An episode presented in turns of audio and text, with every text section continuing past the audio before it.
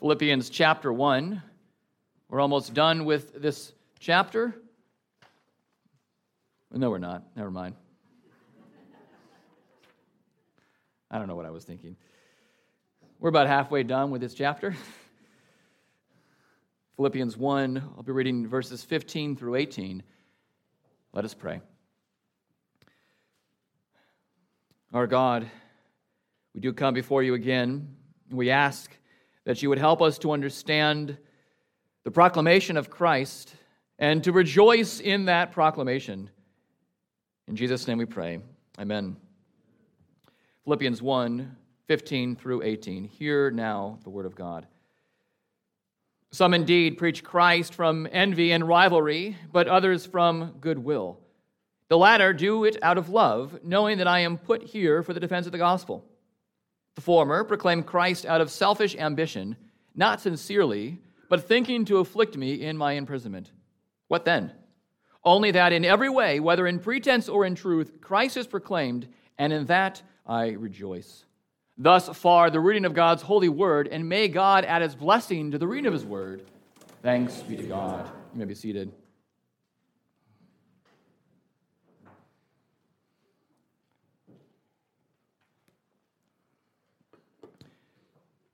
If you want to keep up a conversation, you just have to ask one word Why? It's a beautiful word, isn't it?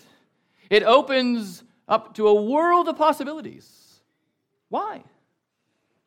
Daddy, why did the pitcher throw the ball outside the plate four times in a row? What a wonderful opportunity, Dad, to teach your kids about pitching strategy.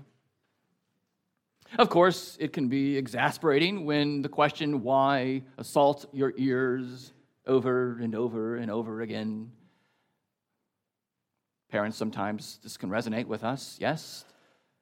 You might have been asked the question why 10 times just today by one of your children. It's a great word when we want to arrive at someone's motives for doing something. We might be sad and we say, Well, why did you say that to me? Were you angry? Were you trying to hurt me? Why'd you say it?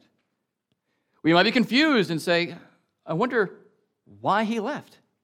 It just doesn't make any sense to me why he's not here. We might be happy and say, What is this? You got me two dozen red roses? Valentine's Day is over. Why'd you do that? Are these just cuz flowers? Did you do something bad? Is there an ulterior motive behind this gift? Asking why can be very helpful when we do not know the motives, and, very important, we don't want to assume the motives. But instead, we want to probe deeper into a person's words or actions. Motives are significant considerations. They often reveal what is deep in the heart. It's an important question to ask, but in some cases, it's not the all important question to ask. And what Paul is telling us here this morning is that when the gospel is being truly proclaimed, motives play second fiddle to the joyful playing of gospel music in the ears of its listeners. And so the point this morning is whether in pretense or in truth, if Christ is proclaimed, his people rejoice. Whether in pretense or in truth, if Christ is proclaimed, his people rejoice. So, motives, what are they? Remember the context of Paul's writing these words. He has been a bold witness to the gospel of the risen Lord Jesus Christ, and he and God has advanced the gospel even to the imperial guard.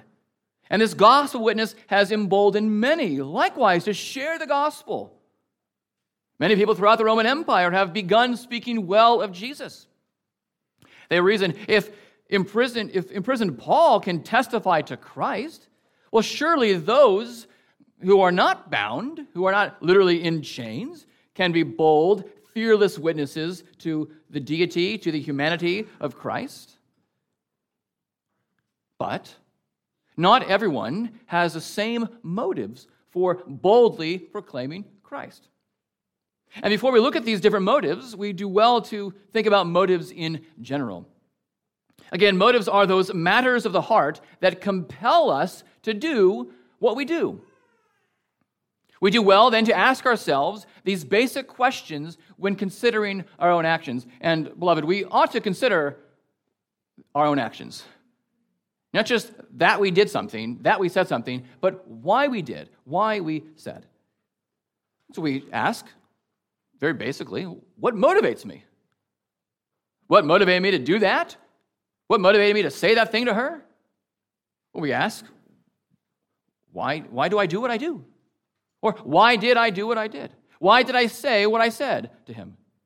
Or we can fill in the blank. If I don't get X, whatever that is, then I will not be truly happy. I will be miserable. Fill in the blank, whatever that is. Many motives are on the table for the choosing pleasure, power, love, intimacy, comfort. Other motives include control, freedom, peace, happiness, significance or reputation, respect, success. We could be motivated by any number of, of those. The student who never seems to be available for that group project, you know who that is. Maybe it's you. What is he motivated by? Perhaps comfort. The wife who is embarrassed that someone saw her messy house might be motivated by reputation. It might be seeking reputation. The husband whose children cower before him and whose wife always walks on eggshells around him might be seeking power or control. Of course, people are complex, and sometimes multiple motives compete, they're at play with one another. But underlying motives is a simple statement I want. Whatever it is. I did the thing, I said that thing because I wanted, and then whatever it is power, influence, control, happiness, peace, freedom. The basic motive that should govern everyone's heart, and we already covered it this morning, is to glorify God and fully to enjoy Him forever. That is our fundamental motive for all that we do, at least it ought to be. And so, just the first application point here is that the wise consider not only what they do, but why they do.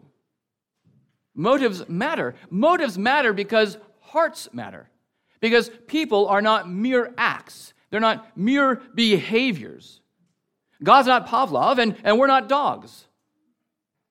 God cares not only what we do, but why we do. So, return to the example that I gave in the introduction about the husband giving his wife two dozen red roses. Wives, does it matter why your husbands give you so many beautiful roses? Now, we're just going to, the premise is he has given you beautiful red roses. If he hasn't, well, that's something else. But we're just going to assume that he does with some regularity. Does it matter why your husbands give you so many beautiful roses? Or do you care only about the gift of roses? You're just all about flowers. You got to have them. It doesn't matter who they're coming from or why they're being given to you. You just got to have flowers. Surely not. You, you do care, don't you, why you get those beautiful flowers. Would you be satisfied with your husbands if they said they got you flowers because, well, it's what American society expects of couples in mid February, and here we are in mid February, so out of duty to my American society, you get flowers? Would that suffice? What if your husband said, Well, I got you these flowers because I just spent $3,000 converting our shed into a cigar lounge, even though we didn't have the money to make you a little less mad at me. Not a real example. Just...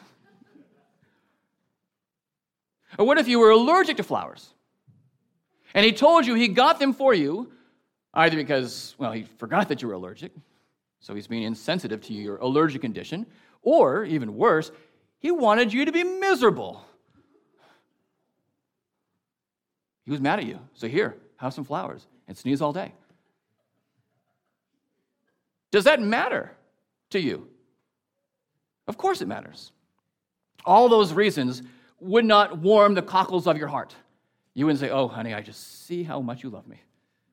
Of course, the truth remains the flowers are there. They're beautiful. They smell great. They look very pretty. But something's lacking. The motive of the gift giving. Brothers and sisters, dear saints and Lord, our Father in heaven cares about what we do and why we do it.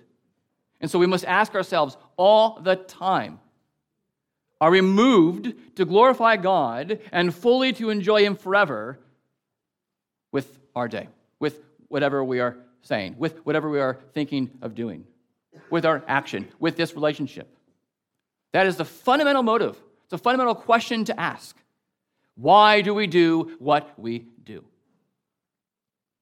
This is important because we're about to consider ungodly motives. These motives Paul does not endorse. He is not approving of, he is not promoting for us to have. Look with me at verse 15. Some indeed preach Christ from envy and rivalry, but others from goodwill. And so some people are preaching the gospel out of their own selfish ambition. They are preaching the gospel for themselves. Some are preaching from envy. Two or three weeks ago in our ABF lesson, we considered that love does not envy. This is giving someone the evil eye out of jealousy. This word is used in Mark 15, verse 10. Out of envy, the chief priests delivered up Jesus. They viewed him as a, a thunder thief, stealing their thunder, ruining their system.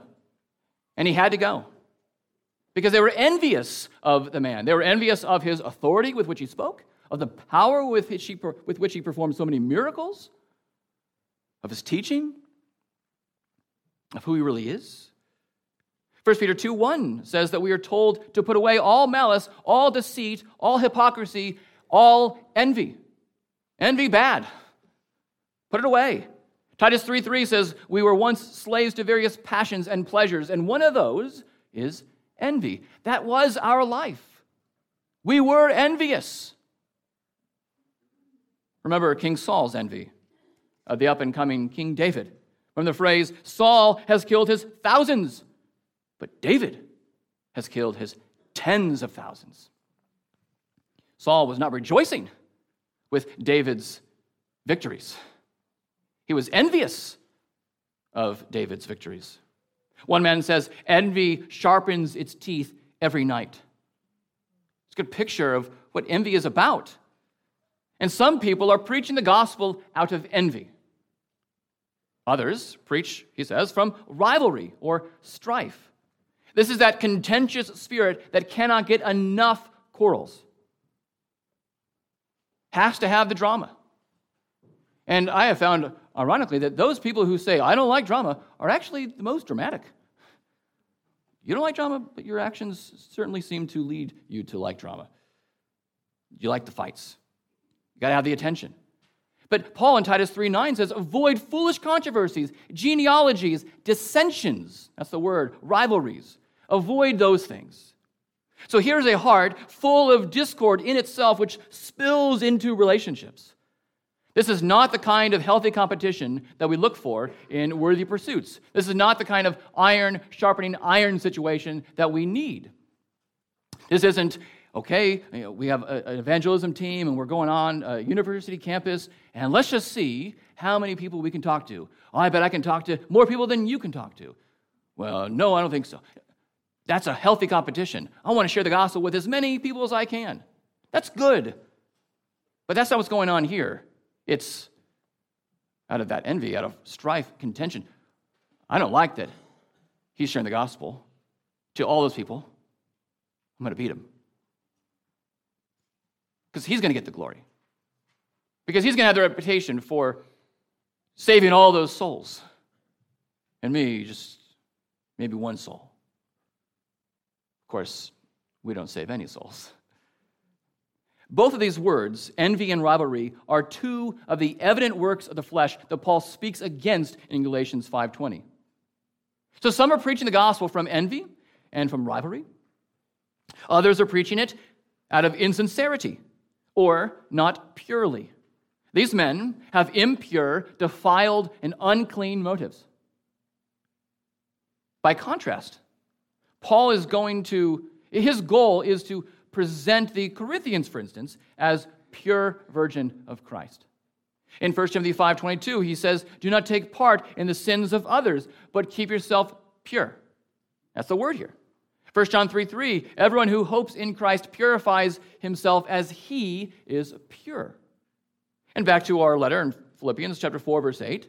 The Philippians are urged to focus on whatever is pure, not on what is impure, unclean. And by the gift of insight, Paul has peered into the hearts of these men and says, These hearts are unclean. They are defiled hearts. They are impure hearts. And this is seen very clearly in their actions. Their actions, which Paul says are aimed at his affliction.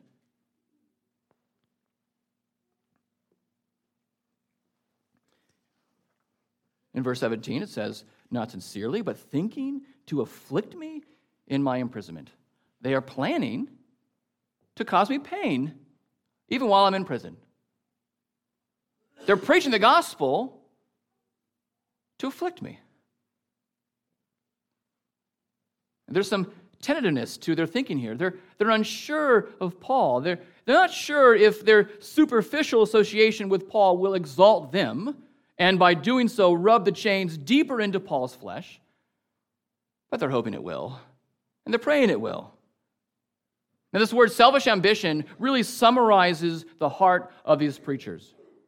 That's why they do what they do. It's out of selfish ambition. This is that summary term for everything else that we just looked at envy, rivalry, insincerely, not purely, aimed at affliction. Paul uses this word elsewhere in Romans 2 8. He says, Some are self seeking, not obeying the truth. They really don't care about the truth, they care about themselves. They're seeking themselves. They're going on a distant land to go find themselves because they are what matter to themselves. In Philippians 2 3, he used this word, do nothing from selfish ambition. So remember, when we get to Philippians 2, that there's a, a, a contrast here between what some preachers of the gospel are doing and what the Philippians are called to do.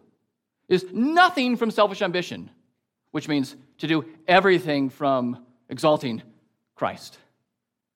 Do nothing of your own well, insisting on your own way, as we learned about this morning in ABF. They are in it for themselves. Just consider two illustrations one in the Old Testament, one in the New. Do you remember Balaam? He prophesied truly, but he didn't do so with pure motives. He prophesied truly, but with impure, unclean, defiled heart. Balak had twisted his arm, so he eventually spoke the truth, the whole truth, and nothing but the truth. That's what he said. If you're going to call me to be your prophet, I know you want me to curse Israel. I'm only going to say what God has told me to say. Deal? He says, Yeah, deal. And so he prophesies truly. But his motives were impure. New Testament Revelation speaks about Balaam's heart and says that we are supposed to avoid the way of Balaam, which is the way of gain, which is the way of greed. And we saw that with greedy Gehazi in 2 Kings 5 taking advantage of a miracle for his own sake. Naaman is cleansed, Naaman is blessed. Elisha says, Don't you give me anything, Naaman. This is a gift from God. Don't you think that you, that you can earn God's grace? And then Gehazi said, Well, my, my master, just new situation unfolded. We got to call people, and they need some clothes, they need some money. And Naaman is all too willing to give because he's generous, he's been saved. And so Gehazi takes advantage of Naaman because he's motivated by greed. We have to avoid that way of Balaam. Or remember in the New Testament, those miracle workers in Jesus' day in Matthew 7, verse 22. These people on the last day will recount their mighty acts. They prophesied in the name of Jesus. They cast out demons in the name of Jesus. They did mighty works in the name of Jesus. Surely they're awesome. Didn't we do these things to you? For you, God? But they who cast out demons actually end up being cast out by the very name that they have invoked the name of Jesus. And why? Because the miracles were bad? Because the exorcisms were somehow wrong? No, because their motives were all wrong. They were, as Jesus calls them, workers of lawlessness. They didn't care about Christ, they cared about themselves. And Christ was the way, the truth, the life for themselves. Not to the Father, but back to them. Christ was the way to promote themselves. Christ was abused by these people for their own self glory. That's blasphemous. It's damnable. It's an abomination to, to treat Christ that way, to highly prize Christ before all, but secretly for yourself. Do you see how all, all these motives are just ironic? They contradict the heart of the gospel. They're all about what they can get for themselves, exalting themselves, gaining for themselves. Ironically, they preach the gospel, but they deny its core that of the self giving of Christ, who didn't insist on his own way, but who insisted on the way of the Father. He came to give. Over and over again, read the Gospel of John. My will is to do the will of my Father. I came to give for you. And some are saying, yeah, he did that. But secretly, they're trying to get it for themselves. They're using the ministry of the word for the exaltation of self. I mean, there are many people who enter the ministry because, well, they are gifted speakers. They like to be in positions of power. They like to stand in front of crowds and speak and, and let people hear how eloquent they are. Or because they want to receive gifts and, and monies from the sheep. They're fleecing the flock. They have wrong motives.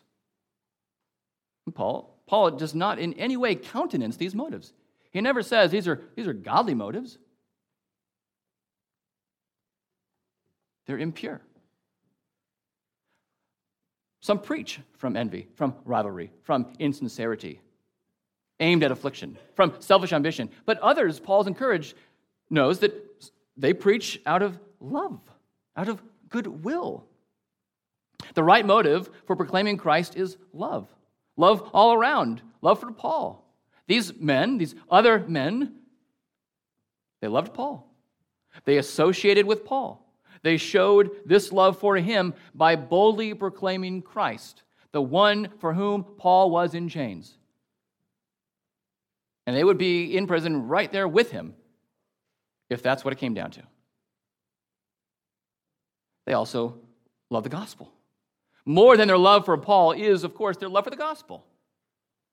The good news of Jesus is the music of salvation to their once deaf ears. It is the gospel music that they now sound forth from their trumpeting mouths. But they also love God. Joined to their love for the gospel is their love for God. Because after all, God is the gospel, God is the good news.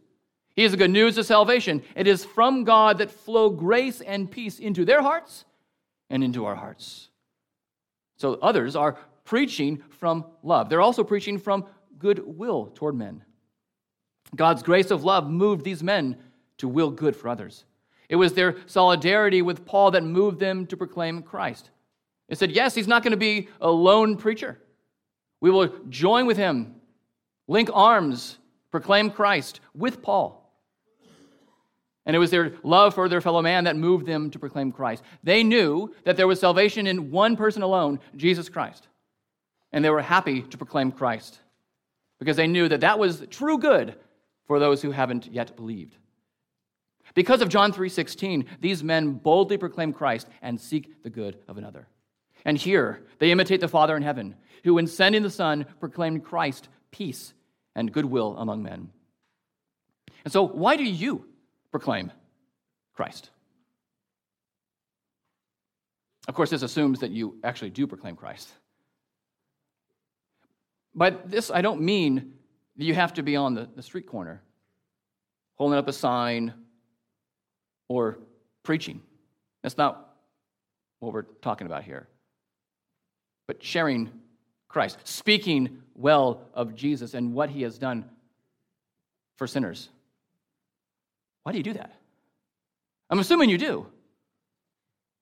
Of course, we, not, not one of us ever does it as well as we would like, and to as many people as we would like. But we do speak of Christ, which is commendable. But fundamentally, the question is why? Why do you speak of Jesus? Why do you tell your, why, why do you tell your kids about Christ? Why do you tell your husband, your wife about Christ? Why do you tell your friend about Christ? Why do you tell one another about what Christ has done for them? Why? Do you do so out of selfish ambition? Secretly trying to gain for yourself? Do you do so out of love? Consider some of the gospel implications. Why do you, wife, tell your husband about the gospel implications of his behavior? Do you do so to hit him over the head with the gospel? Or because God in Christ has had compassion on you? Don't wield the gospel as if it were law. Why do you, husband, remind your wife of the church's duty to submit? Do you do that to clothe your domineering ways in the garment of the gospel? Or to wash her with the water of the word? Why do you, dear saint, share your testimony with anyone? Now, testimonies are not the gospel. You know this. They are the effect of the power of the gospel. They are your own personal recountings of how God has transformed, saved your life, although they are not the gospel. The power of the gospel doesn't depend on your own testimony. And yet, God has graciously transformed our lives and has saved us in different ways, as to say, different stories through the way Jesus Christ. Why then do you share your testimony? Is it to humble brag? Is it to show that you really weren't all that bad? You just needed a little bit of tweaking?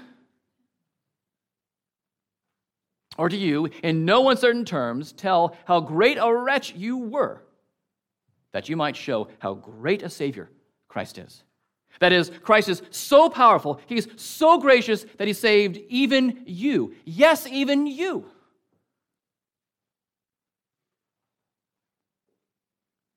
Now, what do we do then about those who have bigger platforms? Those we might call celebrity preachers.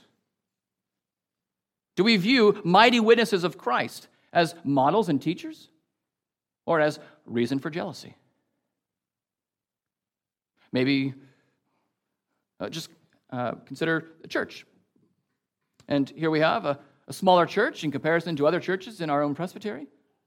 Are we envious of, say, Christ Covenant with its hundreds of members? Am I envious of Kevin DeYoung?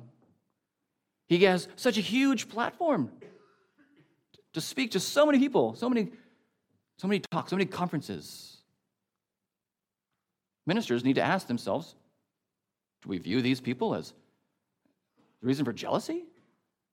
Or he, are these opportunities to rejoice? Praise God that, that that man has that many people to preach the gospel to. David Strain says there is something particularly ugly about what is designed by God to be a means of grace as a means to bring others down and to promote ourselves. The means of grace are for the glory of God, not for the glory of man. Our own church, this is many years ago. This was before Pastor Owen's time, a long time ago. Our own church had an officer candidate who gave thousands of dollars for a building fund. At the same time, coincidentally, he, uh, he was candidating to be an elder. Just so happened that the session, upon examination, said, Brother, we don't think that you are qualified to be an elder. We don't want to put you before the congregation to be elected as an elder. And this really infuriated him. I'm told he, he slammed the Bible on the table and ran off, and then demanded that the money he gave be returned to him. And one of our elders had to write that check. These things have happened. And it's clear, obviously, that that person wasn't the right fit for a session. But that's certainly not unique. Why do people want to become officers? Why do they want to become an elder or a deacon? Why do they want to become a, a chair of a committee? Why do we do what we do? Is it to get our name out there? Or is it to get Christ's name out there? And can we see then why Paul prayed for love and wisdom and for more and more of it? For the Philippians, for us. Beloved, let us put aside everything about us and exalt everything about Christ. In other words, let us make the main thing the main thing. Verse 18, he says, What then? Only that in every way, whether in pretense or in truth, Christ is proclaimed, and in that I rejoice. What then? If motives matter, but are not all important, and if some are preaching from envy, rivalry, with insincerity, with intentions to hurt, with motives of selfish ambition, what then? Paul says, I refuse to view these guys as a threat, even though they so obviously view me as one. What then? Focus on the main thing. What's the main thing? It is that Christ is being preached. It's that Christ is being proclaimed, not that Paul is being preached. Not that Apollos is being preached, not that Peter is being proclaimed, but that Christ is being proclaimed. And it's not that a distorted Christ is being preached, but that the true Christ from distorted motives. You know that if a, if a false Christ were being preached, Paul would be all on that, like white on rice, as, as we say.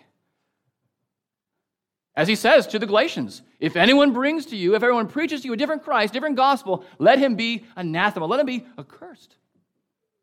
That's not what we have here in the Philippian church.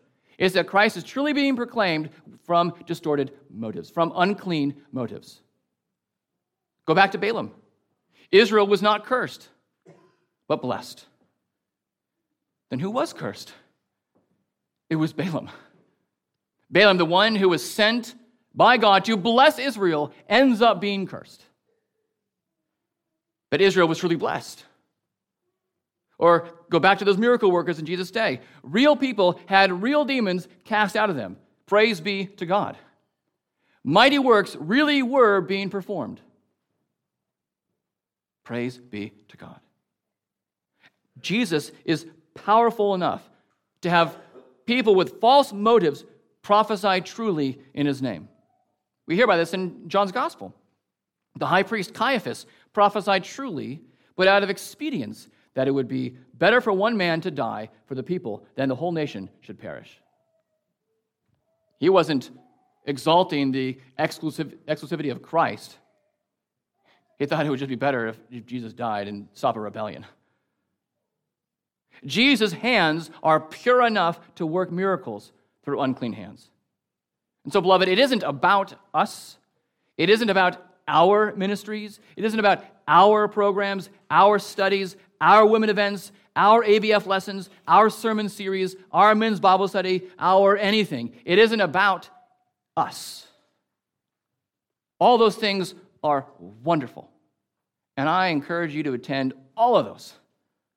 And by the way, side note, if you're a woman and you weren't at the women's Bible study on Thursday, that library was packed.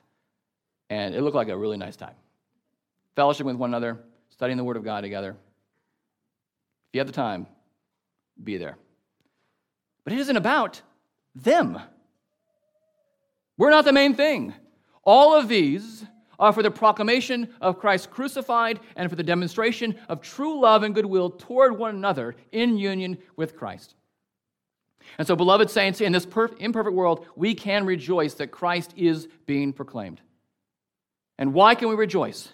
It's because even contrary to their own intentions or motives, and contrary to our own complex and mixed motives, God is still glorifying his Son through the proclamation of the good news of Jesus. Now, when John Calvin was kicked out of Geneva, along with, with, along with other faithful ministers, new men had to fill the pulpit vacancies that these reformers were forced to leave. And some of Calvin's friends thought that these replacements were wicked and unworthy men. And so this was a perfect opportunity for Calvin to jump on the bitterness bandwagon. Say, yeah, those guys are nasty ne'er do wells. We want to avoid them like the plague. In fact, here's a plan for you to get them out of power. What does he do? He says, I do not care by whom it is that the work of the Lord is carried forward, provided that it is well done. What's he saying? I don't have to be the one in Geneva. Yeah, I'm in Strasbourg, and it's, it's actually pretty nice over here right now. A lot better than Geneva. But I don't have to be the one. It's not about Paul. It's not about Calvin. It's not about Ken Godwin. It's not about Ben Heyman. It's not about Michael Mock. It's not about any of us. It's about Christ. And if Christ is truly proclaimed, in that I rejoice. The ministry, the proclamation of Christ is never about us. God humbles us with needed correction. This gospel song isn't about you, it's about Jesus. The gospel, the proclamation of Christ, is for us. Praise be to God, it is for us. But it is not about us. The gospel goes forth from us, but it is not about us. And thank God for that. Let's pray. Our glorious, gracious God, you who are the good news to our hearts, we thank you so very much for the good news of Jesus Christ for the power of the gospel. We thank you, Lord, for the sweetness of Jesus, for the salvation that we have in Christ. And we do pray that we would proclaim Christ and do so with pure motives, and that we will also rejoice that even people whose hearts we do not know preach Christ from impure motives, we can still rejoice because Christ is preached. And that is all that matters. Because ultimately, Lord, He alone is who matters. And we thank you, Lord, for Him. And it is in His name we pray.